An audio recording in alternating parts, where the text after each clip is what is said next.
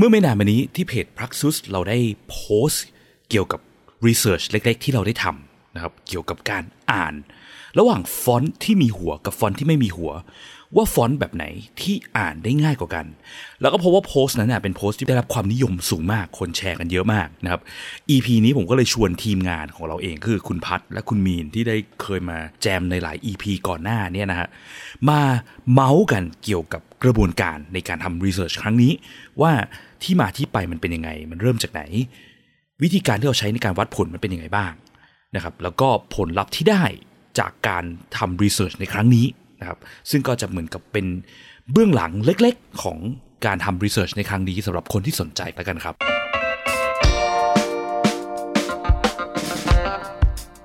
ยินดีต้อนรับเข้าสู่ผักสดพอดแคสต์ รายการที่จะพูดถึงการพัฒนาโปรดักต์ให้ดีที่สุดสำหรับลูกค้าของคุณ เพื่อธุรกิจที่ยั่งยืนกว่าด้วยกระบวนการ user experience design และ research กับผมพิษพิจารณาลัตนาที่คุณ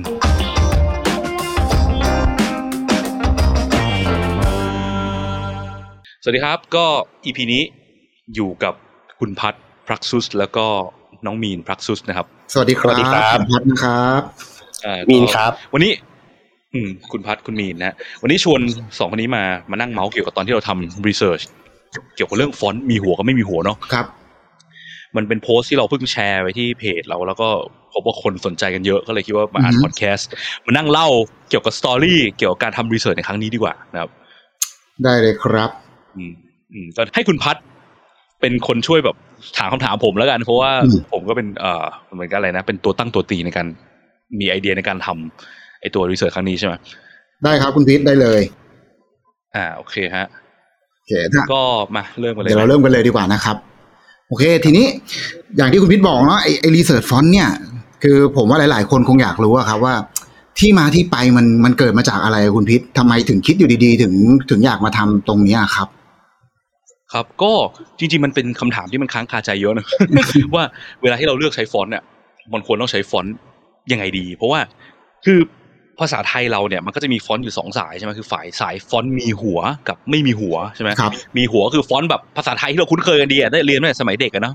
แบบมอม้าก็ต้องมีตัวม้วนๆกลมๆที่หัวใช่ปะอืมถออืมถุงพอสำเภาอะไรเงี้ย ส่วนไม่มีหัวเนี่ยมันก็จะถูกลดทอนลงก็คือมันจะเป็นแค่ไอ้ตรงหัวมันจะกลายเป็นเส้นเป็นติ่งเล็กอืมๆ ทีเนี้ยจุดหนึ่งคือเออเรามักจะได้ยิน argument ของคนที่ชอบใช้ฟอนต์ไม่มีหัว ตรงที่ว่ามันสวยกว่ามันดู modern มันดูเฉียบเนียบใช่ไหมมัน minimalist ครับผม ส่วนฟอนต์มีหัวเนี่ย มันเป็นฟอนต์ที่มันมันดูเหมือน traditional ที่เราเรียนมานะในทางกลับกันมันดูเชยอะหลายๆครั้งอะฟอนต์ฟอนต์หนึ่งที่คนชอบแซวกันมากที่สุดคือ Tahoma ใช่ไหม เคยได้ยินไหมเคยได้ยินฟคอรันบต์ทาโฮมานี่เป็นฟอนต์แบบเบสิกสุดอะเนาะแบบใช่แบบพวกตามเว็บไซต์โบราณโบราณสมัยก่อนไม่ผใช่มโบก็ราณใช้หรอกอยู่ครับเว็บไซต์แบบเออเขาก็ใช้กันทั่วไปใช่ส่วนมากใช่ใช้กับพวกแบบบทความอะไรใช่ไหมคือฟอนต์มันหัวใหญ่หัวใหญ่ชัดใช่อะไรเงี้ยใช่แต่ว่ามันก็จะเชยใช้ทีมันก็จะแบบ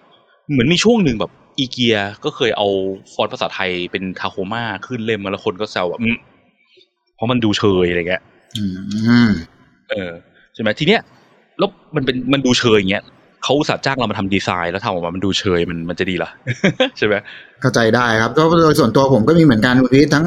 ปกติเวลาฟอนต์มีหัวก็จะนึกถึงเลยอังสนาบ้างทาโกมาบ้างซึ่งมันก็จะเวลาทำดีไซน์ออกมาบางทีก็ไม่ค่อยสวยหรอกบางคนชอบบ่นว่ามันไม่สวย เหมือนกันครับแต่จุดหนึ่งเนี่ยคือเราเนี่ยในฐานะ UX เนาะครับเราก็จะสนใจเกี่ยวกับว่า user อ่านไหมอ่านง่ายอ่านยากขนาดไหนเนี่ยอืมเวลาที่เราอ่านแล้วไม่เจอไม่มีปัญหาเนี่ยเราจะค่อนข้าง sensitive กับเรื่องพวกนี้ ทีเนี้ยเราอะจะค่อนข้างแบบเห็น pattern อยู่ชัดอยู่อย่างหนึ่งตรงที่ว่าฟอนต์มีหัวมันง่ายกว่าฟอนต์ไม่มีหัว เพราะว่าหัวมันอะช่วยให้อ่านง่าย แต่เราก็ไม่มีอะไรยืนยันเนาะเราก็มักจะจะแบบเรียกว่าอะไรอะเอ่อบอกลูกค้าเราที่เขาอยากใช้ฟอนต์ไม่มีหัวกันบ่อยๆว่า เฮ้ยใช้ฟอนต์มีหัวเธอะอ่านง่ายกว่า แต่ลูกค้าก็มักจะ โต้แย้งกลับมาบอกว่า แต่มันไม่สวยนะ หรือว่าเฮ้ย corporate องค์กรเขาอะเขาอุตสาห์ผลิตฟอนต์สำหรับองค์กรเขาเลย เป็นฟอนต์ไม่มีหัว อืมที่สาสาเหตุที่องค์กรส่วนมากไปไปผลิตสอบฟอนต์ไปสร้างฟอนต์ส่วนตัวขึ้นมา ก็เพราะว่ามันสวยกว่าไงทีเนี้ยเขาอุตส่าห์เสียตังค์สร้างฟอนต์ของเขามาแล้วอะจะไม่ใช้ได้ยังไง มันก็ต้องใช้สิ ก็เลยใช้กับทุกที่ทุกทางใช่ไหมแบบว่ายัน term and condition หน้าแบบอะไรนั้นนโยบาย กฎเกณฑ์อะไรเงี้ยเงื่อนไขในการสมัครสมาชิกก็ที่ยาวแบบยี่สิบหน้าก็จะเป็นฟอนต์แบบไม่มีหัวหมดเนี้ยครับ ซึ่งมันก็แบบเราก็รู้สึกว่ามันอ่านยากนะ แต่เราก็ไม่มีอะไรตัดสินไงคือการแค่บอกว่าอ่านยากนะอืมอืมันมันไม่ได้มีอะไรที่แบบช่วยมาช่วยยัน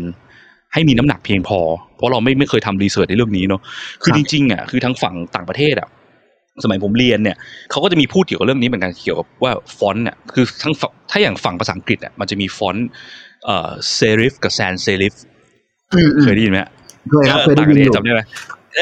ผมก็จำไม่ค่อยได้แล้วเห็นแต่แต่เห็นประจำนะครับ sans serif กับไอเนี่ย sans แปลว่าไม่มีเนาะ serif คือไอ้ตรงจวักจวักตรงปลายอะที่มันมีความโค้งๆแบบนึกถึงพวกฟอนต์ Times New Roman อะนะฟอนต์โบราณโบราณที่แบบดูแบบหนังสือพิมพ์ดูคลาสสิกอะไอ้ตรงคำว่า serif คือไอ้หัวโค้งๆนั่นแหละอืม sans serif คือไม่มีหัวโค้งๆก็คือฟอนต์ที่มันเฉียบๆไปเลยอะเช่น ฟอนต์ของ Facebook อะไรเงี้ยฟอนต์แบบอ่า Arial เงี้ยจะเป็น sans serif เป็นฟอนต์ที่แบบแบบมันจะไม่มีหัวจวักตรงปลายไม่ได้ดูคลาสสิกอย่างนั้นอะซึ่งทีเนี้ยเขาก็จะชอบถามกันว่า serif กับ sans serif อันไหนอ่านง่ายกว่ากันเนาะมันก็สมัยเรียนเนี่ยผมก็จำได้ผมไม่เคยไปดู research เต็มๆหมดนะแต่ว่าเอ่อสมัยเรียนเนี่ยอาจารย์เขาบอกจริงๆแล้วสองฟอนต์เนี้ยการอ่านง่ายเนี่ย readability เนี่ยมันพอๆกันอืมแต่ว่าฟอนต์แบบไม่มี serif เนี่ยฟอนต์แบบเนียบเนียบๆเรียบๆเนี่ยฟอนต์ sans serif เนี่ยมันอ่านง่ายกว่า เวลาที่เอ่อมันอยู่บน digital interface พวกฟอนต์ที่อยู่บนดิจิตอลอะฟอนต์ที่มันไม่มี serif อะที่มันมินิมอลกว่ามันจะอ่านง่ายกว่า เพราะอะไรเพราะว่าดิจิตอลเนี่ยจอมันจะมีความละเอียดเรื่องพิกเซลใช่ไหมที่มันไม่เยอะ ยิ่งเรามีรายละเอียดใส่เข้าไปเยอะ มันจะไปเปลืองเนื้อที่บนสเปซในการขึ้นแสดงฟอนต์อะไรเงี้ยครับนะครับพวกต่างประเทศเขาจะมีพวกรีเสิร์ชพวกเนี้ยที่มันมายันแต่ของไทยเนี่ยเรื่องฟอนต์มีหัวไม่มีหัวเนี่ยส่วนตัวคือยังไม่เคยเจอรีเสิร์ชอาจจะมีคนทำแล้วก็ได้นะ อืมอืมเราก็เลยคิดกันว่ามานานแล้วว่าเฮ้ย ทำกันเองเลยดีเปล่าวะเพราะไหนๆเราก็เป็นบริษัทที่ทำเกี่ยวกับพวกเรื่อง user research usability testing กันอยู่ไง โอเคครับครับเออ อันนี้น่าจะเป็นที่มาที่ไปใช่ไหมคุณพิษใช่ก็เลยคิดว่ามันก็อยากอยากจะมีบางอย่างที่แบบมีหลักฐานในการมีรีเสิร์ชมี Data มารองรับอะว่าอืมว่าที่บอกว่าฟอนต์มีหัวอ่านง่ายกว่าเนี่ยอ่านง่ายกว่าจริงป่ะอืม โอเค มีการยืนยันอะไรบางอย่างไหมอะไรอย่างเงี้ยนะอืม ทีนี้เราพอรู้แล้วนะว่าเพราะอะไรถึงเริ่มเนาะทีนี้ พอจะเริ่มแล้วพอจะเริ่มทำรีเสิร์ชอะคุณพิษอืมเพราะอะไรมันถึงแบบ เอ้ย ได้ได้เวลาแล้ว ได้ถึงเวลาที่ต้องเริ่มทำสักทีแล้ว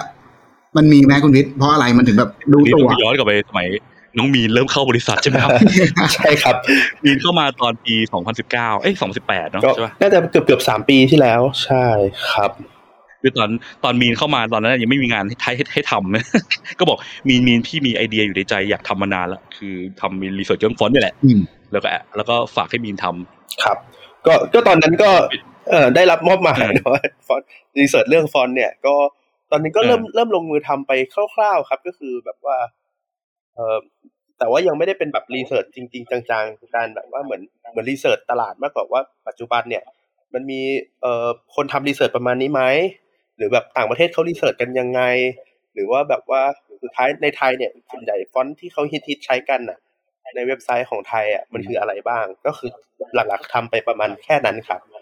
แล้วก็เพราะว่ามันมันเหมือนว่ามันต้องเตรียมของหลายอย่างใช่ป่ะคือแบอืบมไม่ใช่แบบ research แล้วมันจะ run ได้เลยไงแบบแล้ว research ยังไง วิธีแบบไหน จะมั่นใจได้ยังไงอะไรเงี้ยครับและใช้อะไรเป็นตัววัดว่าอะไรอ่านง่ายยากกว่ากันดูที่ไหนไงใช่ไหมอืมรวมถึงว่าแล้วถ้าเกิดจะมาวัดจริงๆ ต้องใช้ฟอนต์ฟอนต์อะไรอะเราคัดฟอนต์จากไหนอะไรเงี้ยมันมีหลายอย่างที่มันต้องคิดเยอะมากเหมือนกันนะพอลงมือทำจริงๆอะ ก็เลยเหมือนกับมีนก็เริ่มปูปูพรมปูพื้นไปนิดนึงใช่ไหมลองไป research ลองกันไว้ฟอนต์แบบไหนอะไรเงี้ยอ่ารอกันไว้อยู่นานเลยคืออย่างน้อยพอพูดถึงฟอนต์มีหัวกับไม่มีหัว มันก็ไม่ได้มีแค่ฟอนต์เดียวหรือสองฟอนต์ใช่ไหมแบบมีหัวนี่มันก็อาจจะมีตั้งแต่แบบทาโคมาที่เมื่อกี้พูดไปยันครับหัวฟอนต์แบบโอ้โหแบบกราฟฟิตี้เนาะแล้วฮาร์ดล็อกเดดล็อกใครดีไซน์ออกมาเป็นฟอนต์กราฟิกแบบอลังการฟอนต์แบบแนวตกแต่งเดคอเรทีฟอะไรเงี้ย เราก็อาจจะไม่ไม่ควรจะเอาพวกฟอนต์เดคอเรทีฟแบบฮาร์ดล็อกอะไรที่มันไม่ไม่ใช่ฮาร์ดล็อกคาเฟ่นะแต่หมายถึงแบบเดดล็อกอะไรเงี้ยฟอนต์แบบวงดนตรีอะไรที่มันประหลาดที่มันเป็นไม่ใช่ฟอนต์มาตรฐานอะมา test เนาะครับเพราะฟอนต์พวกนั้นมันมีเพื่อการตกแต่งโดยตรงมันไม่ได้มีเพื่ออ่าน อย่างน้อยก็ต้องควรจะเป็นฟอนต์ที่แบบ คนใช้กันบ่อยอะไรอย่างเงี้ยใช่ไหมเอออืมตอนเริ่มใช่ไหมแล้วตอนนั้นมันทำไมมันถึงไม่ได้ทำต่อนะมันก็พอจากนั้นมันก็มีเหมือนว่าก็มีงานเยอะขึ้นเราไปเข้าไปช่วยงาน research อื่น ๆ เยอะขึ้น อันนี้มันก็เลยแบบงานลูกค้าถูกดองใช่ไหมที่ถูกเก็บไว้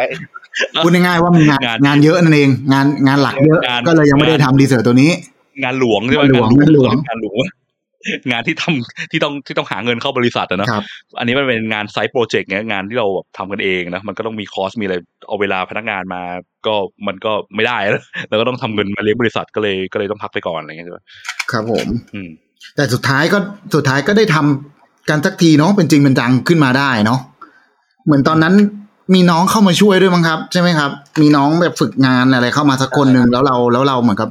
อืมทางพักสุดเองน่าจะพอมีเวลามากขึ้นมาครับ น้องน้องแฟรงค์เนี่ยแหละเนาะใช่น้องแฟรงค์เออน้องฝึกงานคนแรกใช่ไหมครับก็คือคนแรกน้องแฟรงค์เป็นฝึกงานคนแรกของเราใช่ไหมจำไม่ได้แล้วใช่ใช่คนแรกใช่ของเราเออน้องแฟรงเอค์อคนก็แรน้กองแฟรงค์เข้ามาช่วงปีที่แล้วตอนปี 2020ใช่ไหมอืมเอ่อก็น้องแฟรงค์ถ้าใครแบบว่า อยากไปฟังเกี่ยวกับน้องแฟรงค์เพิ่มเติมรู้จักน้องแฟรงค์เพิ่มเติมมีเคยอัด พอดแคสต์ไว้ EP ที่62เนาะอือฮึสี่สิ่งที่เรียนรู้จากการฝึกงานด้าน UX กับน้องแฟรงค์นะครับ อืมอ๋อวันนี้น้องแฟรงค์ไม่ได้มาสัมภาษณ์กับเราด้วยเนาะน้องแฟรงค์ไปฝึกงานที่อื่นที่ดีกว่าแล้วน้องไปเติบโตโอเคน้องไปเติบโตกับในในสายงานอื่นที่ไม่ใช่ UX ไม่ใช่โอเคทีนี้พอเราเราก็เริ่มรู้แล้วเนาะอะที่มาที่ไปว่าอยากทำเพราะอะไรนะครับ แล้วอืมจุดตอนเริ่มต้นเริ่มคิดที่จะทำเนี่ยเป็นยังไงบ้างเกิดอะไรขึ้น ใครเป็นคนช่วยแล้วใครเป็นแม่งานพ่องานเนาะครับ ทีนี้ครับ มันอยากรู้แหละคุณวิทย์อยากรู้ว่าก่อนที่จะได้ผลผลลัพธ์อย่างที่แชร์ไปในโซเชียลมีเดียตอนเนี้ยนะครับ ใน Facebook หรืออะไรพวกเนี้ย อยากรู้ว่ามันมีกระบวนการวิธีการที่ที่ทำการ research ครั้งนี้มันมีอะไรบ้างใช้เมท o โลจียังไงบ้างอะไรอย่างเงี้ยครับคุณพิษอืมนี่ต้องคิดเยอะเหมือนกันเนาะตอนนั้นก็นั่งคิดกันในทีมแบบพอสมควรอะคือไอเดียที่ผมมีแรกๆนะก็เราก็ต้องไปดูแบบคร่าวๆต่างประเทศว่าเขาวัดอะไรยังไงกันบ้างอะไรเงี้ย แล้วก็ต้องคิดเองประกอบไปด้วยเนาะมันจะมีหลาย factor ที่มันส่งผลมากเลย เช่น สมมติว่าเรามีเนื้อหา A ที่ใช้ฟอนต์มีหัวกับเนื้อหา B ที่ใช้ฟอนต์ไม่มีหัวมาเทียบกันเนี่ย การที่สมมติว่าบอกว่าเนื้อหา A คนแบบอ่านได้เร็วกว่า อ่านได้ง่ายกว่าอะไรเงี้ย มันไม่ได้แปลว่าฟอนต์ A ฟอนต์ที่ใช้กับเนื้อหา A เนี่ย อ่านง่ายกว่านะ มันอาจจะเป็นบังเอิญว่าเนื้อหาของตัวเนื้อหามันอ่านง่ายกว่าด้วยก็เป็นไปได้ใช่ป่ะ เช่นเดี๋ยวเนื้อหา A เนี่ย ดันบังเอิญไปเอาเนื้อหาจากบทเรียนภาษาไทยตอนป .4 อะไรเงี้ยอะไรชูใจมานี้เด็กยุคนี้ไม่ได้เรียนแล้วเนาะแต่มันเป็นอะไรที่มันอ่านง่ายใช่ไหม versus เนื้อหา B ดันไปเอาแบบเนื้อหาจากบทความวิชาการมาที่มีศัพท์แบบโอ้โหอลังการงานสร้างที่คนไม่ค่อยคุ้นเคยกับการอ่านอะ มันก็ส่งผลต่อการทำให้อ่านยากอยู่เหมือนกันใช่ไหมแล้วมันก็จะมีคือคือการวัดฟอนต์มันไม่ได้ดูแค่ว่าเอาฟอนต์มาเฉยๆมาแปะกับเนื้อหาอ่านปุ๊บแล้วจบไงมันต้อง เนื้อหามันก็ส่งผลต่อการอ่านง่ายอ่านยากด้วยเนาะครับผมดังนั้นมันก็เลยต้องมีการแบบ randomize เกิดขึ้นด้วยใช่ไหมก็คือแบบว่า make sure ว่าฟอนต์สมมติฟอนต์เอ่ออะเราจะเทสฟอนต์ทา h มาอย่างเงี้ย user คนแรกเข้ามาอ่าน อาจจะใช้ทา h มากับเนื้อหา A user คนสองเข้ามาทา h มาก็ควรจะไม่ใช้กับเนื้อหา A อีก อาจจะสลับไปใช้กับเนื้อหา B อะไรเงี้ยที่สลับแล้วต้องมีการ randomize ตัวนี้เกิดขึ้น คุณพิษที่ต้องสลับนี่มันมีเหตุผลเบื้องหลังไหมครับ ก็ที่บอกไปเนาะเพราะว่าเพื่อ make sure ว่า ถ้าฟอนต์ที่มันอ่านง่ายกว่าจริงๆ แล้วเรา randomize ไปเลยคือฟอนต์ฟอนต์ทา h มาใช้กับเนื้อหา A B C D E แล้วก็ฟอนต์เอ่อไม่มีหัวสักอันหนึ่งเช่นอะไรเดียเช่นฟอนต์ Mitr อย่างเงี้ยฟอนต์ไม่มีหัวอย่างเงี้ยใช้กับเนื้อหาก็ A B C D E เหมือนกันด้วย แล้วเรามาลองเทียบดูว่า โดยเฉลี่ยแล้วอะเนื้อหาที่ใช้ฟอนต์กับเนื้อหาเดียวกันเนี่ยอืมกับ user หลากหลายคนอะเทียบแล้วเทียบกันเป็นคู่เนี่ย เอ่อ เนื้อหาเดียวกันใช้กับฟอนต์มีหัว มันอ่านได้ง่ายกว่าเร็วกว่ากับฟอนต์ไม่มีหัวจริงหรือเปล่าอะไรเงี้ยอืมอืมครับคือลด factor ของการที่ว่าเนื้อหาส่งผลทำให้ฟอนต์มันอ่านง่าย เพราะว่าเนื้อหามันดันอ่านง่ายไปด้วย เนื้อหาแบบแบบเรียนภาษาไทยป.4 กับเนื้อหาบทความวิชาการที่ของเด็กปเอกเนี่ยอืมมันก็ความยากง่ายในการอ่านไม่เท่ากันใช่ไหม vocabulary ศัพท์ที่มันใช้ก็ไม่เหมือนกัน ครับผม เออโอเคเหมือนครับเหมือนเป็นการก็ลดลดตัวแปรเนาะ ใช่ใช่ครับอันนี้ผมก็เป็นจุดหนึ่งที่มันอยู่ในหัวทีแรกเนาะแล้วมันก็จะมีเรื่องพวกแบบแล้วเราจะวัดคาว่าอ่านง่ายอ่านยากวัดยังวัดไงยังไงอะไรที่มันสื่อถึงการอ่านง่ายอ่านยาก คือต้องบอกตามตรงคือผมเนี่ยก็ไม่ใช่แบบสาย PhD ผมไม่ได้เรียนจบปอเอกมานะผมไม่ได้เป็นสายแบบโอ้โห เขียนเปเปอร์อะไรเป๊ะอะไรขนาดนั้น คือเราเป็นเราจบแค่ปอโทแล้วเราก็ทำพวก usability test research อะเราพอ เออเราพอรู้เกี่ยวกับกระบวนการในการทำ usability ว่ามันมีการวัดผลยังไงอะไรเงี้ยเนาะคือ usability มันคืออะไรคือสิ่งที่มันเกี่ยวข้องกับประสิทธิภาพของมนุษย์โดยตรง ว่าถ้าอะไรมันใช้ง่าย มันก็จะใช้ง่ายกับคนส่วนมาก เพราะว่าเขาว่าประสิทธิภาพของมนุษย์มันเกี่ยวข้องกับกระบวนการทำงานของมนุษย์ไงคืออะไรที่มันผิดแปลกจากกระบวนการทำงานของมนุษย์ เช่น ฟอนต์ที่มันดูยาก ดูคำว่าดูยากคือดูแล้วแยกไม่ออกเป็นตัวอักษรอะไรอะไรเงี้ย ไม่ว่ามนุษย์คนไหนก็ควรจะรู้สึกว่ามันดูยากเหมือนกันหมด เพราะว่าเราเรียนรู้เซตฟอนต์มาแบบเดียวกันตอนสมัยเด็กอะไรเงี้ยใช่ไหม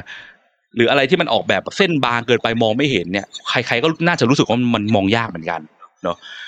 พอมันเป็นเรื่อง usability เนี่ยมันก็จะเกี่ยวข้องกับการที่ว่าเออจริงๆ เราไม่ต้องเป็นต้องทดสอบกับคนเยอะขนาดนั้นก็ได้นะ เพราะว่าอะไรเพราะว่าจุดหนึ่งคือเอ่อ usability มันเกี่ยวข้องกับประสิทธิภาพมนุษย์เนาะคือมันมันมีงานวิจัยของไอ้ทาง NET Group ที่เขาทำ usability testing อะเขาพบว่า เทสกับ user แค่สามถึงห้าคนก็สามารถจับปัญหา usability ได้แปดสิบห้าเปอร์เซ็นแล้วอะไรเงี้ยเพราะอะไรเพราะว่าประสิทธิภาพของมนุษย์มันเหมือนเหมือนกันหมดอะไม่ว่าเราจะเทสกับคนสิบคนร้อยคนหรือพันคนเนี่ย ถ้าสิ่งที่มันยากมันก็จะยาก เราก็จะพบว่ามันยากตั้งแต่ห้าคนแรกที่ test แล้วอะไรเงี้ยนะครับอะไรประมาณนี้มันก็เลยเป็นจุดหนึ่งที่มันก็เลยช่วยเราคือเราไม่จำเป็นต้องมีกลุ่ม sample เยอะแบบหลักร้อยหลักพันมันจะไม่เหมือนกับการแบบ test แบบพวกสมมติเราอยากรู้ว่า เอ่อทำมันฝรั่งทอดออกมาสองรสรสไหนที่คนไทยน่าจะชอบกินมากกว่ากันเนี้ยเขาว่าชอบกินนี่มันไม่ได้เกี่ยวกับประสิทธิภาพมนุษย์นะมันเกี่ยวกับ personal preference มันเป็น subjective อืมมันต้อง test กับคนปริมาณค่อนข้างเยอะใช่ไหมเราถึงจะรู้ว่า เออ ถ้าผลออกมาแบบนี้กับคนปริมาณเยอะน่าจะมีแนวโน้มที่จะ apply กับคนไทยหมู่มากมากกว่า อะไรอย่างเงี้ยนะครับ แล้วก็มันจะไม่เหมือนกับการ test พวกวัคซีนด้วยเนาะครับ วัคซีนไม่ใช่ test เกี่ยวกับประสิทธิภาพมนุษย์ในแง่แบบว่า performance ของมนุษย์อะแต่วัคซีนเป็น test ตัวมนุษย์ในแง่ biology ซึ่งเราอยากรู้ว่าวัคซีนเนี่ยจะใช้กับคนทั้งโลกได้เนี่ยมันมี factor เยอะมากใน biology ของมนุษย์นะใช่ไหมกระบวนการทำงานคนที่เป็นโรคนั้นโรคนี้คนอ้วนคนผอมอะไรเงี้ยร่างกายทำงานไม่เหมือนกัน มันไม่เหมือนกับพวกประสิทธิภาพมนุษย์ที่ผมพูดไปที่แรกหรือมันเป็นสิ่งที่เกี่ยวกับ cognitive science ของมนุษย์เรา มันเป็นอีกเรื่องหนึ่งนะครับ ทีนี้ เมื่อกี้ลงเอ่อวิชาการเยอะแล้วถอยกลับมา นิดหนึ่งเนาะแล้วเราจะวัดการอ่านยากง่ายยังไงดีนะอืมจุดหนึ่งที่มันน่าจะสื่อถึงความยากง่าย ก็คือเวลาป่ะในการอ่านอืมความเร็วในของการที่อ่านง่าย ก็น่าจะเร็วกว่าของที่อ่านยากป่ะครับ นี่คือแฟกเตอร์แรกเลยที่เราคิดครับใช่ไหมเราก็เลยคิดว่าเอออย่างนี้เราก็สามารถ test ได้สิ ถ้าสมมติเราลองให้คนมาอ่านบทความที่มันมีฟอนต์ทั้งมีหัวและไม่มีหัว แล้ว randomize อย่างที่ตอนแรกบอกเนาะ user คนแรกมาอ่านฟอนต์ Tahoma กับบทความ A user คนที่สองมาอ่านฟอนต์ Tahoma กับบทความ B user คนที่สามมาอ่าน Tahoma กับบทความ C อย่างเงี้ยแล้วก็ลองหาค่าเฉลี่ยของฟอนต์ดู แล้วค่าเฉลี่ยเนี่ยมันไม่ใช่ค่าเฉลี่ยของการอ่านทั้งบทความด้วยมันควรจะตีออกเป็นค่าเฉลี่ยต่อคำด้วยเนาะคือแต่ละบทความเราก็นั่งนับไว้ว่าแต่บทความที่เราเตรียมมาเนี่ยมันมีกี่คำหาเป็นค่าเฉลี่ยต่อคำออกมา แล้วถ้าเกิดมันมีความแตกต่างจริงระหว่างฟอนต์มีความเร็วของการอ่านฟอนต์มีหัว กับความเร็วของการอ่านฟอนต์ไม่มีหัว แบบชัดเจนเงี้ยเราก็จะรู้ว่าเอออย่างน้อย อันที่อ่านเร็วกว่า ก็น่าจะแปลว่ามันอ่านง่ายกว่า อืมเนาะนี่คือที่มาตอนแรกครับ ทีนี้จุดหนึ่งคือมันก็จะมีคำถามที่คนถามบ่อยว่า แล้วเราจำเป็นต้องไปวัดกับคนหลากหลายประเภทไหมเช่น คนอ่านภาษาไทยไม่ค่อยได้ เช่นเด็กอืมฝรั่งต่างชาติที่มึงเรียนภาษาไทย คนที่มีความพิการเกี่ยวกับเรื่องการอ่านอะไรเงี้ย แต่พอลองวิเคราะห์จริงๆอะคือสิ่งที่เราสนใจเราไม่ได้สนใจนะว่า ค่าเฉลี่ยความเร็วที่ใช้ในการอ่านฟอนต์มีหัวคือเท่าไหร่ เราไม่ได้สนใจค่าตรงนั้นหรือเรียกว่าค่าแอบสูตรเนาะแต่เราสนใจคือความแตกต่างระหว่างฟอนต์มีหัวและไม่มีหัวเนาะใช่ปะคือคนคนเดียวกันจะได้อ่านทั้งฟอนต์มีหัวและฟอนต์ไม่มีหัว แล้วเราก็ถ้าทุกคนก็อ่านฟอนต์มีหัวไม่มีหัวมีหัวไม่มีหัวหมดแล้วเราหาค่าเฉลี่ยรวมดังนั้นถ้าสมมติว่ามีคนคนหนึ่งแบบอ่านภาษาไทยไม่เก่งเลยอะ เช่นแบบเป็นฝรั่งเพิ่งเรียนภาษาไทยเงี้ยใช้เวลาในการอ่านนานมาก สมมุติว่าคนไทยทั่วไปใช้เวลาเฉลี่ยในการอ่าน 0.5 วิต่อหนึ่งคำเงี้ยฝรั่งอาจจะใช้เวลาหนึ่งวิต่อหนึ่งคำนานกว่าเนาะอืมถ้าเขาอ่านฟอนต์ไม่มีหัวได้ช้า ฟอนต์มีหัวเขาก็ต้องใช้เวลาช้าตามไปด้วย มันก็จะช้าตามๆกันไปใช่ป่ะเพราะเขาไม่ถนัดภาษาไทยไงอืมอืมอืมอืมใช่ป่ะมันก็จะตามๆกันไป ดังนั้น ความแตกต่าง มันก็จะมีความแตกต่างอยู่ตรงนั้นอยู่ ใช่ไหมคือเราสนใจที่ความแตกต่างไงคือเขาอาจจะเป็นคนที่ดึงมีในค่าแอบสูตเวลาเฉลี่ยมันมากขึ้นของทั้งฟอนต์มีหัวไม่มีหัว แต่เราไม่สนใจเราสนใจเปอร์เซ็นต์ความแตกต่าง แล้วมันแตกต่างไหมล่ะ แล้วถ้าแตกต่างอะไรที่เขาใช้เวลามากกว่า อืมครับ มันก็เลยกลายเป็นว่าเออจริงๆเราก็ไม่จำเป็นต้องถึงขั้นแบบ เออโอ้โหหาคนทุกประเภทอะไรขนาดนั้นเนอะอืมเราก็เอาก็พยายามเอ่อ random พยายามดึงคนจากหลากหลายกลุ่มละกันนะคือให้มีคนแบบอายุมากหน่อยน้อยหน่อยอะไรเงี้ยนะครับ แล้วก็บวกกับโปรเจกต์เนี้ยเป็นโปรเจกต์ที่เราทำฟรีครับไม่มีสปอนเซอร์ใดๆทำเป็น on the side project นะมีน้องแฟรงค์มาช่วยด้วย แล้วก็อือฮึทีมงานเราก็ต้องไปช่วยน้องแฟรงค์เขาด้วยอะไรเงี้ยในการแบบ run ในการดีไซน์ตัวนี้เนาะเราก็เลยมองว่าอย่างน้อย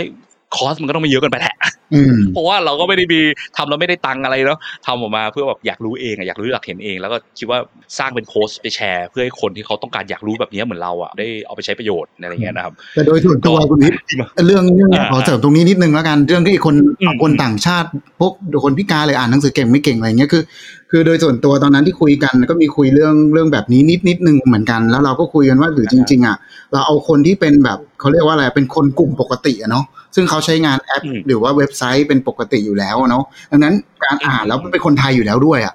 การอ่านมันน่าจะอืมมันน่าจะแบบ ก็คุ้นเคยอยู่แล้วอะเนาะเพราะเราอยากรู้แค่ว่าฟอนต์ตัวที่มันมีหัวกับไม่มีหัวมันส่งผลอะไรกับเขาแค่ไหนเนาะดังนั้นเราก็เลยมองว่าเอาคนที่ที่เขาเรียกว่าอะไรอะ ทางภาภาษาพวกเราคือเป็นคนทั่ว ๆ ไปอะเนาะเออเออทั่วๆไปใช่เป็นคนทั่วๆไป ไม่ได้เป็นคนที่เอ็นไปทางด้านใดด้านหนึ่ง เพราะว่าถ้าคนทั่วๆไปอะ ไม่มีปัญหาหรือมีปัญหากับสิ่งใด เราก็แค่คิดว่าเออคนที่ที่อย่างที่คุณพี่ยกตัวอย่างอย่างชาวต่างชาติ ซึ่งเขาไม่ถนัดอะแปลว่ามันก็ต้องใช้เวลามากกว่าตรงนี้อยู่แล้ว ดังนั้นเราก็เลยมองว่าเอาคนเอเวอเรสหรือคนทั่วๆไปอะเป็นแกนดีกว่าด้วยหรือเปล่าครับตรงนั้นอะอ๋อก็ยังพอได้อืมเพราะว่ารีซอลมาสมมติว่าอะถ้าเกิดมันแตกต่างจริงต่างชาติจริงอะก็ยังเป็นกลุ่มน้อยใช่เพราะว่าใช่ทั่วไปที่อ่านภาษาไทยมันก็จะมีความแบบกลางๆอะหนึ่งถูก bell curve ของไอตัวกราฟกราฟ bell curve นะคนที่อยู่กลางๆกราฟ กลางๆตรงตรงส่วนที่ curve มันสูงสุดอะไรเงี้ยนะครับผมโอเคโอเค ทีนี้มันก็มีอีกส่วนหนึ่งที่ผมคิดว่าหลายๆคนก็น่าจะสงสัยเหมือนกัน เพราะว่าอย่างที่คุณพินบอกตั้งแต่แรกแล้ว ฟอนต์มันเยอะมากเลยนะ ทุกวันนี้ที่ใช้กันอะอืมอืมแล้วมีวิธีการเลือกฟอนต์ยังไงบ้าง ตอนที่จะเอามาทำ research ครั้งเนี้ย ก็อันนี้ให้มีนช่วยเสริมดีกว่าก็แบบอันนี้เป็นงานที่ assign ฝั่งทางมีนกับทางน้องแฟรงค์ไปช่วยหาเนาะอย่างตอนตอนแรกๆที่ผมได้ assumption assign อืมอ่าก็คือเรา assumption ก่อนว่า เอ้ย ใน ในไทย ในไทยอะครับ เว็บไซต์ในไทย ถ้าเว็บไซต์ในไทยส่วนใหญ่ใช้ฟอนต์อะไร เราคิดว่าอาจจะเอาฟอนต์นั้นมาใช้ เพราะว่าคนไทยน่าจะเห็นฟอนต์นั้นบ่อย ก็เลยไปดูอืมกับอืม list top ร้อยเว็บไซต์ของไทยที่คนใช้เยอะที่สุด แล้วก็มานั่งดูครับว่าแบบว่าในฟอนต์เนี่ยเขาใช้เอ่อฟอนต์อะไรบ้าง ทั้งมีหัวและไม่มีหัวบางบางฟอนต์ก็ใช้ทั้งคู่อะไรอย่างเงี้ยครับแล้วเราก็อย่าง list อย่างที่บอกไปเนอะเราจะไม่เอาฟอนต์พวก decorative เด็ดขาด พวกฟอนต์ที่แบบว่าเป็นฟอนต์อัพหน้าปกอัลบั้มอะไรเงี้ยฟอนต์เอ่อแบรนด์ฟอนต์รถยี่ห้อรถอะไรเงี้ยเพราะฟอนต์พวกนั้นไม่ใช่ฟอนต์ปกติที่มีเพื่ออ่าน เป็นฟอนต์ที่แบบมีเพื่อสวยงาม ไม่ได้มีเพื่อแบบต้องอ่านง่ายอะไรขนาดนั้น แต่พวกฟอนต์ที่ใช้ทั่วไปอย่างที่มีนบอกเนี่ยมันก็เป็นฟอนต์ที่เขาพยายามดีไซน์มา เพื่อใช้ทั่วไปใช้กับปริมาณ text เยอะๆอยู่แล้วเนาะอืมเอาใช่วัดด้วยฟอนต์พวกนั้นดีกว่า อ่า แล้วพอไปหามาจากเว็บไซต์ใช่ไหมมีนใช่ แต่มันก็มันก็จะติดปัญหาอยู่ครับ ก็คือ อย่างที่พี่พิทว่าคือหลาย ๆ หลาย ๆ แบรนด์หลาย ๆ เว็บไซต์เนี่ยเขาก็ทำแบบเหมือน CI ของบริษัทเขาเองทำฟอนต์ของบริษัทเขาเองมา เราก็อืมไม่สามารถเอามาใช้ได้ หรือบางอันเขาใช้ฟอนต์ที่แบบเอ่อมีลิขสิทธิ์อ่าแบบเฮเวติก้าไทยอะไรแบบเนี้ยพวกเนี้ยที่ที่อ่าอ่าที่มันที่มันใช้กันบ่อยๆ เห็นกันบ่อย หรือสุขุมวิทเอยอะไรอย่างเงี้ยครับ ที่ที่เราจะเห็นกันอ่าฮะบ่อยๆ อ่า มันก็เลยแบบเอ้ยมันก็คือแอบมันเอามาใช้ทำรีเสิร์ชได้ค่อนข้างยาก อืมพอมันติดลิขสิทธิ์เราจะไปหยิบคอนเขามาใช้ เราก็ต้องซื้อลิขสิทธิ์เขาถ้าเราไม่ได้มีลิขสิทธิ์อยู่นะเออเราก็อย่างที่บอกเราเน้น run execute ขอให้ research ครั้งนี้ทำเสร็จได้ด้วยงบประมาณที่ไม่เยอะมากอะไรอย่างเงี้ยแล้วกัน แล้วจริงๆ มันก็อาจจะไม่จำเป็นต้องไปใช้ฟอนต์องค์กรเหล่านั้นก็ได้นะ เพราะว่าเออ มันก็มีฟอนต์อื่นที่คนก็ใช้กันเยอะอยู่อีกใช่ไหมใช่เพราะว่าฟอนต์มีมันก็มีให้เลือกเยอะ ก็เลยหันหันไปเอ่ออีกทางคือทาง Google ครับ อย่างเพราะว่า Google อ่าฮะ Font เนี่ยมันเป็นฟอนต์ฟรี แล้วก็เป็นฟอนต์ที่คนใช้กันเยอะเลยถ้างานเอกสารต่างๆ ถ้าผ่านพวก Google Doc Google Drive อะไรต่างๆ มันก็อืมต้องใช้ Google Font มันก็เลยอืมสุดท้ายก็เลยไปเลือกหยิบเอ่อตัวฟอนต์จากของ Google Font มาเนี่ย ในโหมดแบบ Popular ครับมันมีสามารถเลือกได้ว่าเป็นโหมดอืม Popular มา ฟอนต์ popular ให้อยู่แล้วด้วยนะใช่โอใช่เคครับอ่า ก็เลยไปเลือกสี่ฟอนต์เอ้ยไปเลือกมาฟอนต์มีหัวสี่ฟอนต์ฟอนต์ไม่มีหัวสี่ฟอนต์นะเนาะใช่ครับรวมเป็นแปดมาเทียบฟอนต์กันเออครับ อืมที่ที่เลือกสี่ฟอนต์ก็เพราะว่าก็คือถ้าสมมติเลือกแค่ฟอนต์หรือสองฟอนต์มันอาจจะน้อยไปเนาะ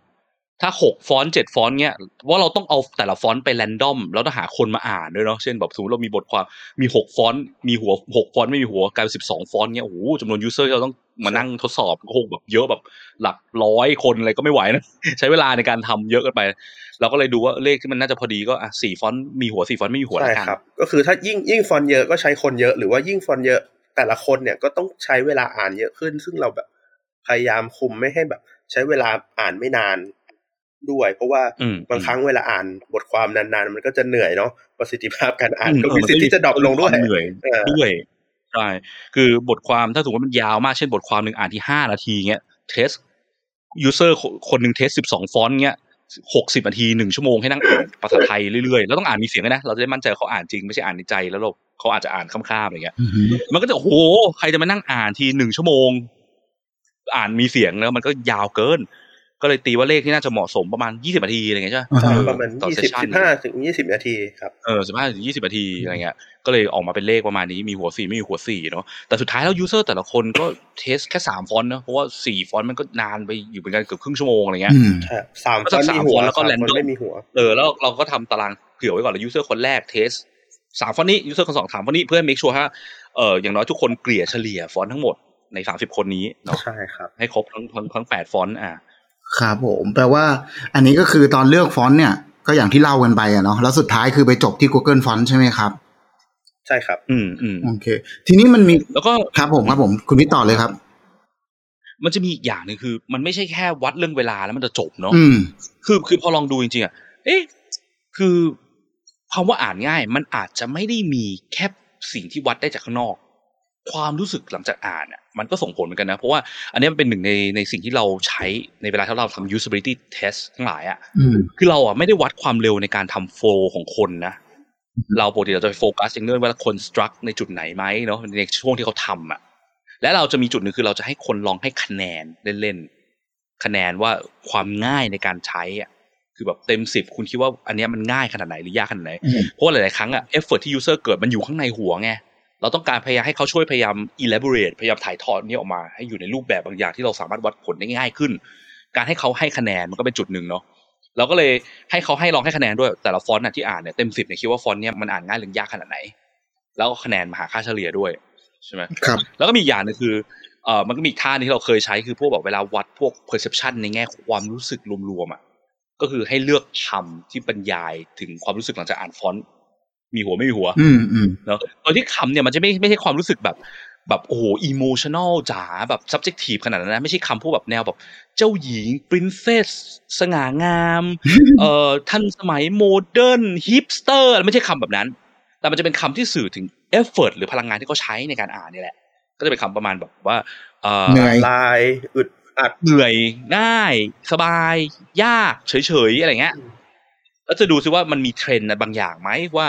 ฟอนต์ที่เรารู้สึกว่ามันอ่านง่ายอะคนอ่านจบจะเลือกไปทางคำพวกคำว่าง่ายพวกสบายพวกนี้ไหมส่วนฟอนต์ที่เรารู้สึกว่ามันอ่านยาก คนจะเลือกคำแบบนั้นจริงๆตามที่เราเดาไหมอืมอืมอ่าก็คือถ้าถ้าพูดถึงว่าถ้าฟังจากที่คุณพิษบอกมันเหมือนกับว่าโอเคมันมีหลาย ๆ ปัจจัยที่เราเอามาวัดเนาะแล้วในหนึ่งปัจจัยนะที่คุณพิษพูดถึงก็คือเหมือนกับแบบอยากให้เขา หลังจากที่ลองอ่านแล้วอะแล้วเขาคิดอะไรในหัวเขารู้สึกอะไรในหัวแล้ว อยากให้เขาบอกสิ่งเหล่านั้นแล้วออกมาเราก็เลยเหมือนกับว่า ให้เขาบอกความรู้สึกแบ่งเช่นคำว่ายากหรืออะไรออกมาณเวลานั้น เพื่อจะได้มาช่วยหรือเปล่าครับ เพื่อจะได้มาช่วยทำให้ ไม่ไม่ไม่ไม่ใช่บอกความรู้สึกแต่เหมือนกับว่าอืมเมื่อเขา test ทั้งหมดเสร็จทั้งหมดเนาะอืมเขาได้ได้เห็นทั้งฟอนต์มีหัวสามฟอนต์ฟอนต์ไม่มีหัวสามฟอนต์แล้วอืมไม่ได้แค่เห็นด้วย แต่ได้อ่านมันจริง ๆ ได้ใช้อืมฟอนต์เหล่านี้จริงๆโอเค และเราเตรียมเซตของคำลอง ฟอนต์ฟอนต์มีหัวที่อ่านมาทั้งหมดเนี่ยคิดว่าคำคำไหนที่มันสื่อสารถึงความรู้สึกของคุณหลังจากอ่านฟอนต์เหล่านี้ได้ดีที่สุด แต่คำพวกนี้ไม่ใช่ความรู้สึกในแง่แบบ emotion ครับหญิงเลยที่พูดไปนะครับแต่เป็นความที่สื่อถึงพลังงานที่ใช้อะสบายอืมยากเหนื่อยอะไรเงี้ยโอเค แปลว่าคุณพิษก็มีการเตรียมเซตคำไว้ด้วยถูกไหมครับ ใช่ใช่คือคำเหล่านี้เราก็เตรียมมาเผื่อ เพราะว่าถ้ามันไม่เตรียมอะมันมีโอกาสมั่วมึนนะเช่นคนบางคนเขาไม่ได้เก่งในเรื่องการพรรณนาความรู้สึกอะเขาอาจจะบอกว่าเขารู้สึกอะไร ดีเขา รู้สึกอะไร ดีบอกเออดีคืออะไรเพราะว่าสุดท้ายแล้วสิ่งที่เราต้องการวัดคือ effort อะเนาะอ่าเพราะคำว่า usability อะหรือการใช้งานง่ายยากอะมันคือการวัดเรื่องพลังงาน พลังงานหรือ effort ที่ user ใช้ครับถ้าบางอย่างรู้สึกว่ามันใช้พลังงาน effort มากเกินกว่าที่มันควรเป็นอะ user สามารถเราเราสามารถรู้สึกได้ใช่ไหมครับพวกนั้นคือสิ่งที่มันมีปัญหา usability หรือการใช้งานที่ยากครับ usability ที่ยากที่ใช้งานยากคือการที่เราใช้ effort มากเกินกว่าที่เราคิดว่ามันควรเป็น อืมโอเคเออคำพูดนี้ก็เป็นอีกวิธีหนึ่งที่ใช้ในการวัดว่า จากที่อ่านฟอนต์เหล่านี้มา มันทำให้คุณใช้ effort มากเกินไปหรือเปล่า โอเคครับก็น่าจะเคลียร์เนาะตรงเรื่องของเรื่องของความรู้สึกที่ให้บอกนะครับ ทีนี้มันมีนิดนึงคุณพิษเมื่อกี้น่าสนใจมันมีอันหนึ่งคุณพิษมันมีเรื่องฟอนต์ไปแล้ว ทีนี้มันมีเรื่องบทความที่เอามาให้อ่านที่คุณพิษพูดถึงเนาะอยากให้คุณพิษเล่าให้ฟังนิดนึงว่าไอ้บทความอะมันมีเตรียมอะไรยังไงคิดอะไรยังไงแล้วเลือกบทความจากอะไรบ้างเนี่ยครับ บทความนี่ต้องให้ทางน้องมีนจริงๆอันนี้มันเป็นมีอีกคนช่วยหาให้นะมันเป็นอีก factor หนึ่งที่ที่คิดว่าส่งผลเลยครับ อย่างที่เออเหมือนพี่พิทกล่าวไปตอนต้นก็คือบอกว่าเอ้ยมันไม่ใช่แค่แบบว่า บทความอักษรเรียนที่เคยคุ้นเคยมาแล้ว เทียบกับบทความที่แบบไม่เคยอ่านมาก่อนศัพท์ยากๆอะไรอย่างเงี้ย ที่มันก็ส่งผลต่อการอ่านเหมือนกันเนาะเราก็เลยเลือกเเราก็เลยมานั่งคิดว่า แล้วเราจะกำหนดปัจจัยเนี่ยยังไงดีให้มันมันแฟร์ๆกับทุกคน อืมอืมแล้วก็ เราก็เลยคืออแบ่ย่างน้อยบทความมองด้วยตาเปล่าๆคงไม่ใช่บทความที่แบบโอ้โหมีระดับความยากแบบ อันนึงเป็นบทความหนังสือภาษาไทยป .3 กับอีกอันนึงเอามาจากบทความวิชาการระดับโอ้โหศัพท์เทคนิคเต็มไปหมดเนี้ยเราเราดูด้วยตาเปล่าเราก็สามารถประเมินให้คร่าวๆแล้วว่ามันมีความแตกต่างกันอะเราก็พยายามให้แต่ละบทความมันคล้ายๆ กันมีความยากในระดับพอๆกันนะเนาะอืมใช่ครับ ก็ แต่ว่ามันก็จะมีอีกอีกปัจจัยหนึ่งคือ อันนั้นคือเป็นบทความปกติแล้ว อีกปัจจัยหนึ่งที่ที่นึกออกตอนนั้นก็คือ มันมีสิทธิ์ไหมที่เราจะเราจะอ่านได้ความเร็วความช้าเนี่ย เกิดจากที่เราอะเดาคำต่อไปได้ เหมือนเราคุ้นคุ้นอืมรูปประโยคแล้วว่าเอ้ยรูปประโยคต่อไปมันต้องเป็นคำนี้แน่เลยว่ะ แล้วมันทำให้อ่านได้เร็วขึ้นอืมอืมเราก็เลยเออ มันจะมีรูปบางทีอะคำแบบคำแบบนี้มันมักจะมาตามคำอีกแบบประโยคแบบนี้จะใช้คำแบบนี้อะไรเงี้ย พอเราเห็นต้นประโยคปุ๊บเราดามคำที่เหลือได้เร็ว ดังนั้นเราจะไม่ได้อ่านทุกตัวอักษรจริงๆอะเราจะอ่านแบบข้ามอืมๆเออ มันเคยเห็นไหมมันจะมีพวกแบบที่เขาชอบแชร์กันทาง Facebook ทางอะไรเงี้ยที่มันบอกว่าอะไรนะ if you can read this อะไรเงี้ยคือแบบมันเป็นประโยคที่มันสลับตัวอักษรมั่วซั่วไปหมดแต่เขาจะคีปตัวอักษรตัวแรกกับตัวสุดท้ายให้มันเหมือนเดิมตลอดอะตัวอยู่ตรงกลางเราไม่ต้องเป็นต้องดูก็ได้อะถึงมันมั่วซั่วเราก็สามารถเดาคำแต่ละคำได้ เพราะเวลาที่เราอ่านจริงๆเราไม่ได้ดูทุกคำอืมครับเราดูแค่คำคร่าวๆภาพรวมแล้วเราไปแมปเข้ากับข้อมูลที่เราเคยเรียนรู้มาก่อนอืมคือสมองส่วน long term memory ของเราอะในในหัวเรา ที่เราเคยเรียนรู้ผ่านมา มันส่งผลเยอะมากต่อการรับรู้ของเรานะใช่ไหมดังนั้นมันมีโอกาสเหมือนกันที่รูปแบบประโยคบางอย่าง เราเคยรับรู้มันมาก่อนเราเคยเห็นมาก่อน แล้วมันฝังในหัวเพราะเราเราเห็นแค่ต้นประโยคปุ๊บเราเดาคำที่เหลือได้มันก็จะสปีดเร็วขึ้นอีก อืมครับ เออ ก็เลยเนี่ยก็เลยทำให้เราอย่างเงี้ยเรากำหนดไอกำหนดบทความมาอีกประเภทหนึ่งอ้าวอันประเภทแรกที่เป็นบทความปกติที่เราอ่านทั่วทั่วไปเนี่ยเราเรียกว่า readable ก็คืออ่านรู้เรื่องนั่นแหละ อีกอันหนึ่งที่เราพยายาม หาปัจจัยเพื่อมาตัดอันเนี้ยก็คือเรื่องว่า scramble scramble ก็คือเหมือนเราเอาคำใช่ในรูปใช่คนประโยคมามายำสลับสลับสลับกันไป เพื่อให้เขาเดาไม่ได้ว่าประโยคถัดไปหรือคำถัดไปเนี่ย มันจะพูดเรื่องอะไร ดังนั้นเขาก็อืมทำเป็นต้องเป็นประโยคที่แบบอ่าน random ทีละมากทีละคำทีละคำทีละคำไป ต้องต้องเพ่งจริงๆสมาธิอ่าไปจริง ๆ ครับ เช่นอะไรนะอะไร อะไรมนุษย์ monster ล่าเหนือฟ้านู่นอะไรแบบ อะไรก็รูปคำอะมันไม่ได้เป็น sentence อะไม่ได้มีความหมายใดๆนะไม่ได้มี subject verb อะไรเงี้ยนะครับซึ่งไอ้มันก็จะคล้ายๆกับพวกแบบ Royal นึกถึงถ้า Ipsum ใครเป็นดีไซเนอร์นะพวก Lorem Ipsum ของของใช่ภาษาอังกฤษใช่ไหมเราก็ใช้พวกเว็บที่มัน generate ไอ้พวกเนี้ยคำแปลกๆเนี่ยช่วยเจเนเรตตรงนี้ออกมา แล้วก็เอามาใช้นะครับ โดยที่คีปจำนวนคำของของบทความอะให้มันเท่าๆกัน อืม โอเค แปลว่าเรื่องบทความเนี่ยก็จะมี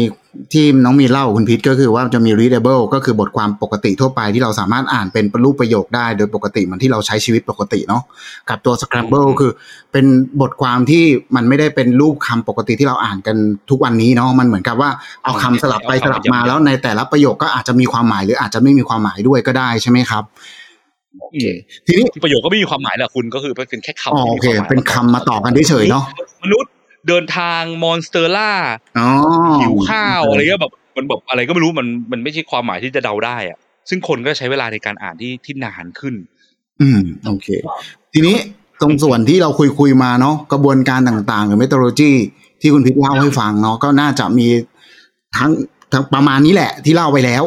นะครับ ทีนี้แล้วก็มีอีกนิดนึงครับก็คือคนแอบแอบนึกออกคืออืมเรามีการ random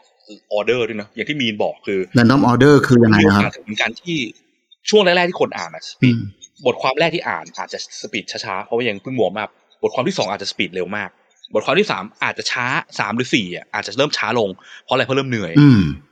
ดังนั้นเราต้อง make sure ว่าการเอาฟอนต์ให้คนอ่านเนี่ย เราจะไม่ได้ keep order เดิมตลอด เช่นไม่ใช่ Tahoma ต้องโผล่เป็นฟอนต์ที่สามที่เขาอ่านตลอดไม่ได้ ก็ต้องบางคนอาจจะเจอ Tahoma เป็นฟอนต์แรกบางคนอาจจะเจอ Tahoma เป็นฟอนต์สุดท้ายอะไรเงี้ยครับ ซึ่งไออัลกอริทึมในการ random นี่ก็แบบให้น้องแบบ hardcore เหมือนกันนะ ให้น้องแฟรงค์ช่วยช่วย random มันขึ้นมานะแล้วก็ทำติด random เพื่อ make sure ว่ามันมีการกระจายที่คล้ายๆ พอๆกันนะคือแบบ อย่างน้อยฟอนต์ฟอนต์เดิมจะต้องไม่อยู่ในออเดอร์เดิมตลอดเกินกว่ากี่ยูเซอร์อะไรเงี้ยนะครับอืมแล้วเราก็จดพวกนี้ไว้ในใน Excel แล้วจริก็คืงอๆเท่าเรามีอืมอืมเราคมีรับบทมีความเอ่อเตรียมตัวก่อนเขาล่วงหน้าด้วยนะครับ คือเราไม่ได้แบบว่าให้เขามาปุ๊บแล้วให้เขาเขาซ้อมเริ่มอ่านนะก่อนเลย เรามีบทความซ้อมก่อน เพื่อให้เขาคุ้นคุ้นๆปากให้ชินชินๆปากก่อน เวลาอืมอันตอถันดเริ่มไปจะได้แบบสั้นๆเหมือนแบบอะไรเงี้ยนะเริ่มเริ่มสตาร์ทได้เลย โอเคโอเคแปลว่ามีการทั้งโอ้โหพูดถึงเท่าที่ฟังดูมันก็มีการเหมือนกับ มีกระบวนการหรือว่าวิธีการคิดค่อนข้างเยอะนะครับอืมมันไม่ใช่ว่าอยู่ดีๆเอาแค่บทความมาโยนให้ยูเซอร์อ่านเฉยๆเนาะมันมีทั้งต้องคิดว่าใช่จะวัดความเร็วยังไง จะมีการอ่า random order ยังไง หรือว่าแม้กระทั่ง การทำบทความที่เป็น readable กับ scramble พวกเนี้ยเนาะอืมครับผมมันก็เลยไม่ใช่อะไรที่แบบว่าคิดไอเดียนี้ปุ๊บทำปั๊บเสร็จเลยอะมันใช้แอบใช้เวลาอยู่กันนะมันถึงได้แบบเออตอนนั้นให้มีนทำจริง ๆ ตอนตอนตั้งแต่ปี2018 2000อะไรที่มีนเพิ่งเข้าบริษัทมาก็คงแบบใช้เวลานานอยู่เหมือนกันเนาะกว่ากว่าจะเสร็จได้อะคือครับคือแบบกระบวนการคิดไปไอคิดนี่ก็คือคิดแล้วคิดอีกนะคิดแล้วคิดอีกเอ้ยถ้าเกิดเกิดเคสนี้ขึ้นมาจะทำไงเราจะปรับยังไงเราเปลี่ยนอะไรเงี้ยอืมพยายามคิดเพื่ออุดรูตลอด เยอะ มันก็เลยมีหลากหลายอย่าง มันก็เหมือนกับการทำพวก research paper อย่างหนึ่งเหมือนกันนะพี่แต่ว่าเราอาจจะไปเขียน research paper ไม่ไม่ค่อยเป็นไงเพราะเราไม่ใช่สายแบบเอ่อ PhD อะไรขนาดนั้นนะครับ อืม ทีนี้อยากอยากรู้นิดนึง แล้วมันมันต้องมีระบบหรือมีอะไรไหมครับ ตอนที่เราทำ test อะต้องมีเครื่องมือหรืออะไรไหมเวลาที่เราต้องไปช่วยอะไรอย่างตเงี้อยนแรกอะอืมอันเนี้ยจำได้คือคือน้องอะก็จะมานั่ง brute force กันคือ โอ้โห มันจะมีออเดอร์แบบเยอะไปหมดเลยนะอืมบทความแรกใช้ฟอนต์แรก บทความสองใช้ฟอนต์สองสำหรับ user คนแรกอะไรเงี้ยครับ user คนที่สองเจอใช้บทความ โอ้โห แล้วถ้าเกิดจะมานั่ง brute force คือนั่งเตรียมบทความแล้วก็นั่ง copy paste เปลี่ยนฟอนต์เองทิ้งไว้ใน Microsoft Word สำหรับ user แต่ละคน30คนนี่ก็อืม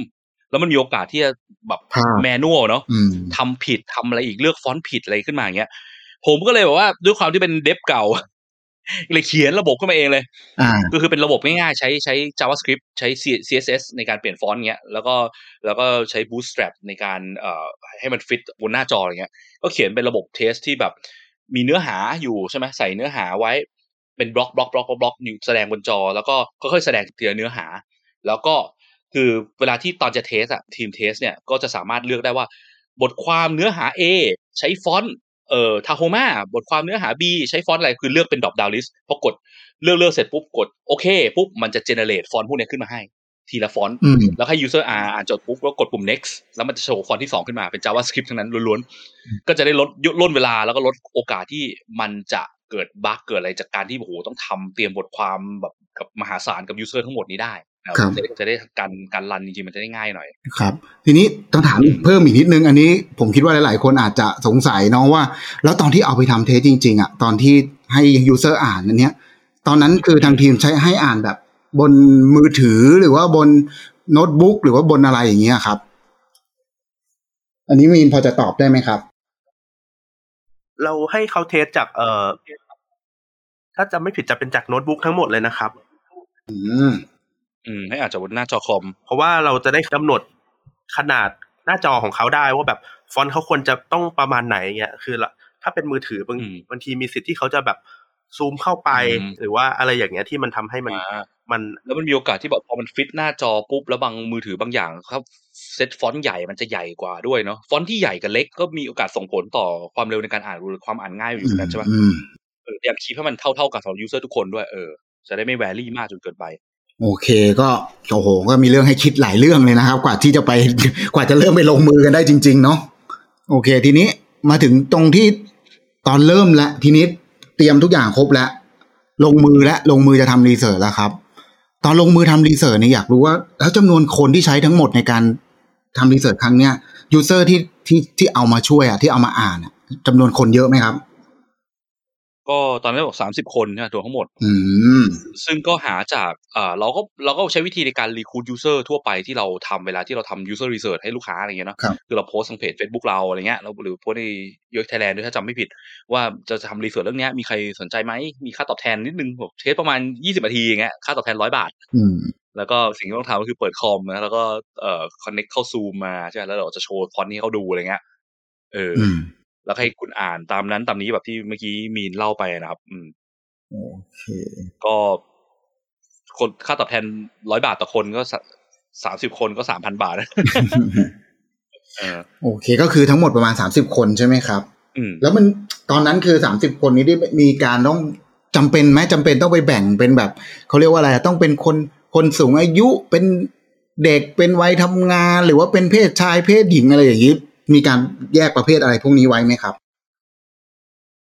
ก็ไม่ได้มีเป็นพิเศษนะใช่ไหมมีนคือคือหลักๆ คือเราพยายามแรนดอมกว้างๆคือคงจะไม่ใช่แบบอืมเอาคนจากทีมเดียวกันบริษัทเดียวกันมาที่ยี่สิบคนนะมันก็จะมีความใกล้เคียงกันไป แต่อย่างที่เราบอกเนาะคืออาจจะมีคนคือเรา จะให้เราไปนั่งหาคนเอ่อพิการทางการอ่านก็คือค่อนข้างยากเหมือนกัน cost มันก็จะสูงมันจะใช้เวลามากขึ้นครับก็อย่างน้อยเราก็ factor นี้เขาคิดว่าน่าจะเกี่ยวข้องกับการอ่านเร็วอ่านช้าก็คือเรื่องอะอายุอะเนาะอืมคนที่สูงอายุขึ้นหรือเอ่อก็มีโอกาสที่น่าจะอ่านได้ช้ากว่าอะไรเงี้ยเนาะครับก็พยายาม random อายุใช่ไหมอืมให้มีหลากหลายอายุประกอบหน่อย แต่สุดท้ายมันก็คือคนคนหนึงก็จะอ่านสองแบบอยู่ดีแล้วก็จะหาความแตกต่างระหว่างสองแบบของฟอนต์น่ะเออที่เขาอ่านออกมาเนาะ แล้วมันก็หาค่าเฉลี่ยรวมๆออกมาอีกทีดังนั้นมันก็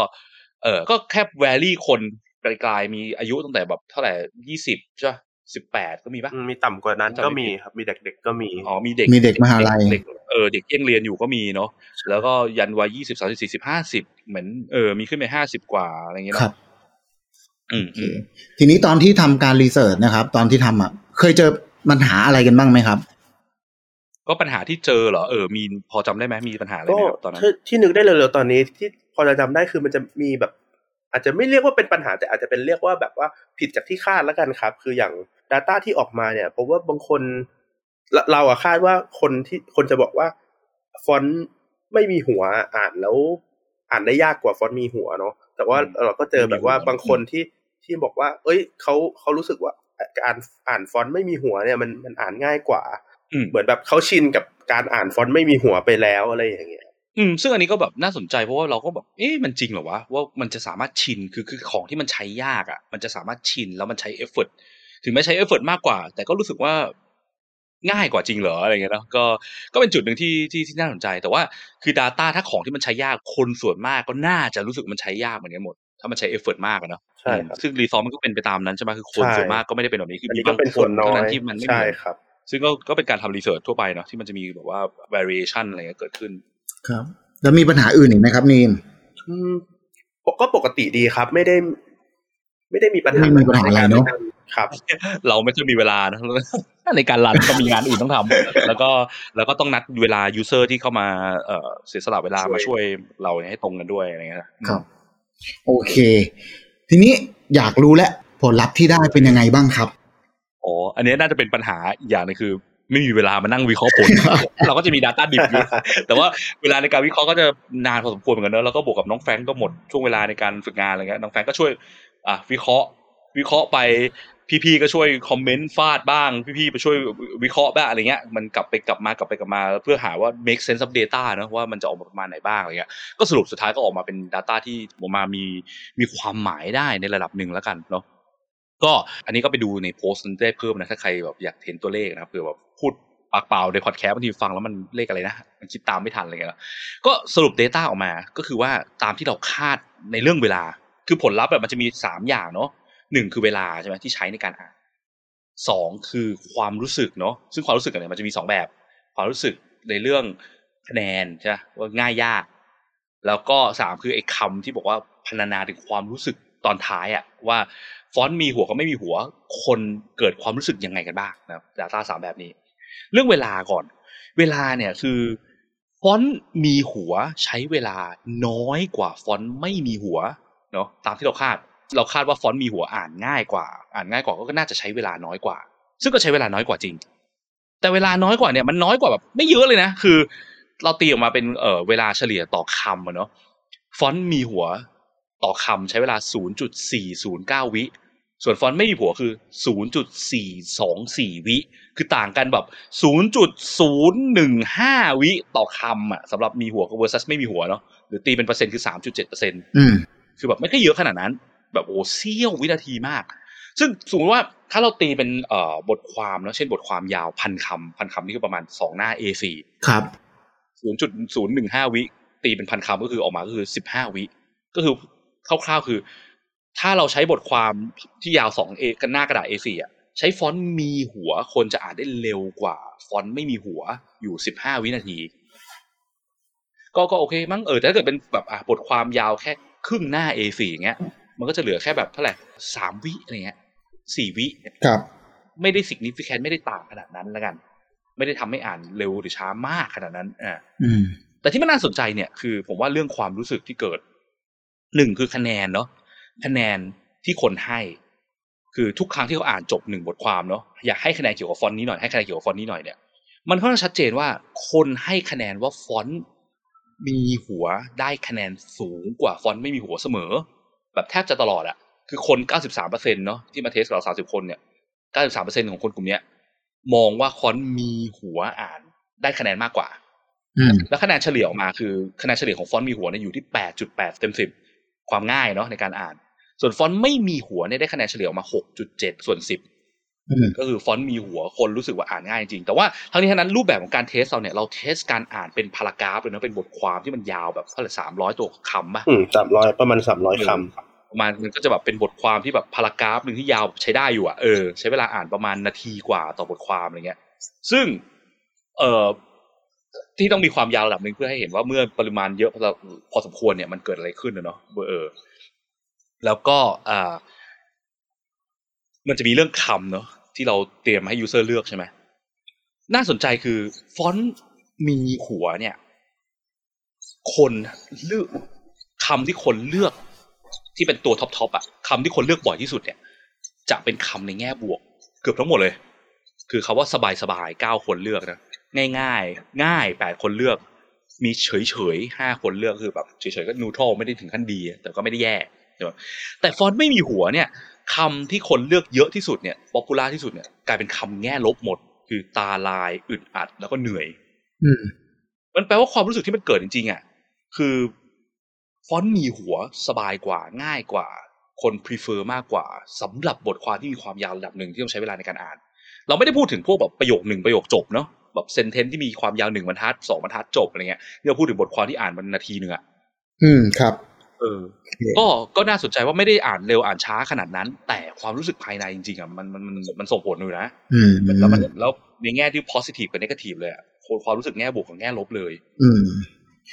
โอเค ทีนี้พอเรารู้ผลแล้ว คุณพิษมีถ้าคนจะต้องเอาไปใช้งานจริง ๆ เนาะทุกวันนี้เนาะไม่ว่าจะเป็นดีไซเนอร์หรือว่า UX หรือว่าใครก็แล้วแต่ เนาะจะต้องมีการใช้ฟอนต์อยู่แล้วแหละนะครับ ในแอปหรือในเว็บพวกเนี้ย มีคำแนะนำไหมครับว่า มันน่าจะเอาไปใช้ยังไงดีครับ ระหว่างฟอนต์มีหัวกับฟอนต์ไม่มีหัวเนี่ยครับก็ก็ผลจากการทดสอบครั้งเนี้ยคือมันชัดเจนเลยคือ ถ้าเนื้อหายาวเนาะครับเนี่ยโอ้อ่านแบบหลายบรรทัดมากอะควรจะใช้ฟอนต์มีหัว เพราะมันอ่านง่ายกว่าแล้วมันเกิด positive experience หรืออย่างน้อยก็เฉยๆก็ยังโอเคอะ เนาะครับแต่ถ้าเกิดใช้ฟอนต์ไม่มีหัวมีโอกาสสูงมากที่มันจะกลายเป็นความรู้สึกคนที่บอกว่าตาลายอึดอัดเหนื่อยอะอืมมีโอกาสสูงมากนะครับ อันนี้ค่อนข้างชัดเจนสำหรับเนื้อหาที่ยาวเนาะพวกแบบ body text paragraph text เนาะพวกแบบที่น่ากลัวที่สุดที่เคยเจอมา คุณพัดก็น่าจะเคยเจอ term and condition หน้านโยบายอะไรเงี้ยพวกแบบว่าครับ เปิดแอปขึ้นมาถึงหน้าเดียวกรุณายอมรับเงื่อนไขการสมัครสมาชิกอะแล้วมันยาวแบบโอ้โห scroll แบบยี่สิบหน้าจบอะแล้วใช้ฟอนต์ไม่มีหัวอะอืมโอ้โหใครจะไปอ่านครับมันเหมือนเป็นการแบบจงใจไกลๆไม่ให้คนอ่านด้วยนะเพราะมันอ่านยากมากไงใช่ครับคือผมผมแอบขอเรียกว่ามันเป็นการทรมาน user ในรูปแบบหนึ่งนะ torturing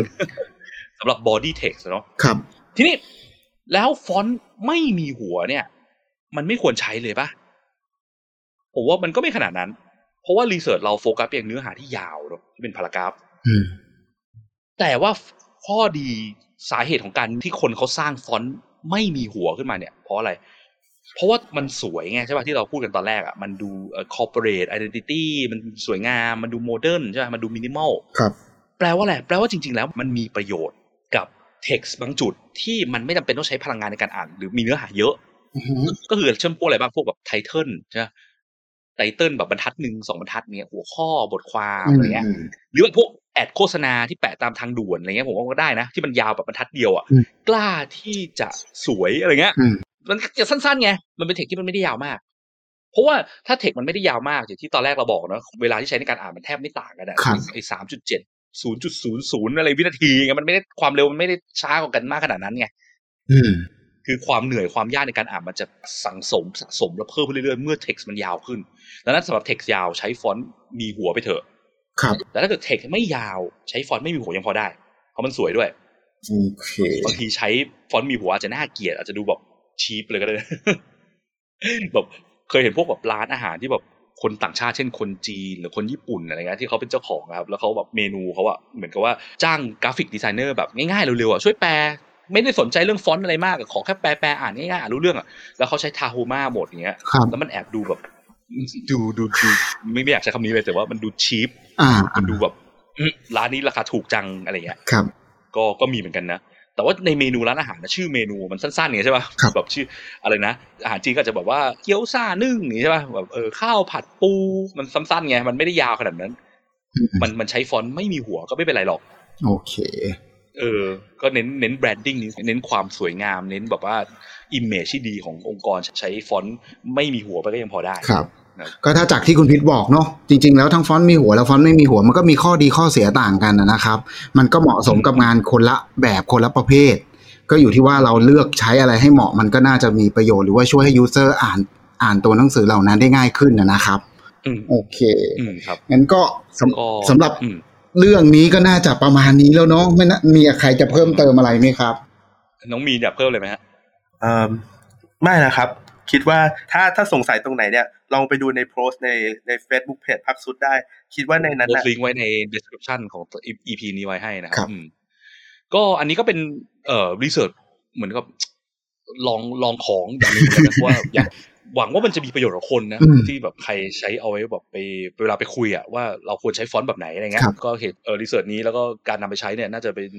หวังว่าจะมีประโยชน์บ้างไม่มากก็น้อยคืออย่างน้อยทีมเราก็จะเอาไปใช้เหมือนกันเวลาไปคุยกับลูกค้าใช่อะไรครับเงี้ยใช่ว่าจุดนี้ควรเป็นฟอนต์มีหัวและไม่มีหัวเพราะอะไรอืมครับผมมีตรงนี้มารองรับ มันอาจจะมีข้อผิดพลาดในส่วนรีเสิร์ชอะไรบ้างอะไรเงี้ยก็ก็ต้องขออภัยไว้ก่อนแล้วกันนะครับเออเพราะว่าก็เป็นรีเสิร์ชที่แบบเราทำกันแบบว่าเออเรียกว่า volunteer project นิดนึงนะครับ ก็ ถ้าใครหรือถ้าใครมีไอเดียอะไรเกี่ยวกับพวกเรื่องพวกเนี้ยแล้วอยากให้เราช่วยมัน research ให้เราลองไปทำ research เพิ่มเล่นอะไรเงี้ยก็เสนอมาได้นะครับเผื่อทำเป็น side project แล้ว อีกปีหนึ่งมาแชร์ result อะไรเงี้ยครับต้องรอหน่อยครับที่ระบบปีหนึ่งเพราะเราก็ไม่ค่อยมีเวลาครับโอ้โอเคครับงั้นก็ EP นี้เท่านี้แล้วกันนะครับ ขอบคุณมากเลยครับครับขอบคุณครับปีหน้าสวัสดีครับสวัสดีครับ สุดท้ายถ้าคุณชอบ episode นี้นะครับ รบกวนช่วยกดไลค์กดแชร์ episode นี้ด้วยนะครับ แล้วก็ถ้าคุณยังไม่ได้กด Follow อย่าลืมกด Follow หรือ Subscribe ในช่องทางที่คุณฟัง เพื่อที่จะได้ไม่พลาดเมื่อเรามี episode ถัดๆไปออกนะครับ หรือถ้ามีคำถามมี feedback หรือว่ามีสิ่งที่อยู่ในใจที่อยากจะฟังเกี่ยวกับเรื่องเกี่ยวกับการสร้าง Product ด้วยกระบวนการ User Experience Design Research เนี่ยนะครับ ก็สามารถกดที่ลิงก์ในฟอร์มด้านล่างของ episode นี้เพื่อที่จะส่งคอมเมนต์ feedback หรือว่าคำถาม หรือไอเดีย episode ถัดไปมาให้เราได้เลยนะครับ แล้วก็พบกันใหม่ใน episode หน้าครับ สวัสดีครับ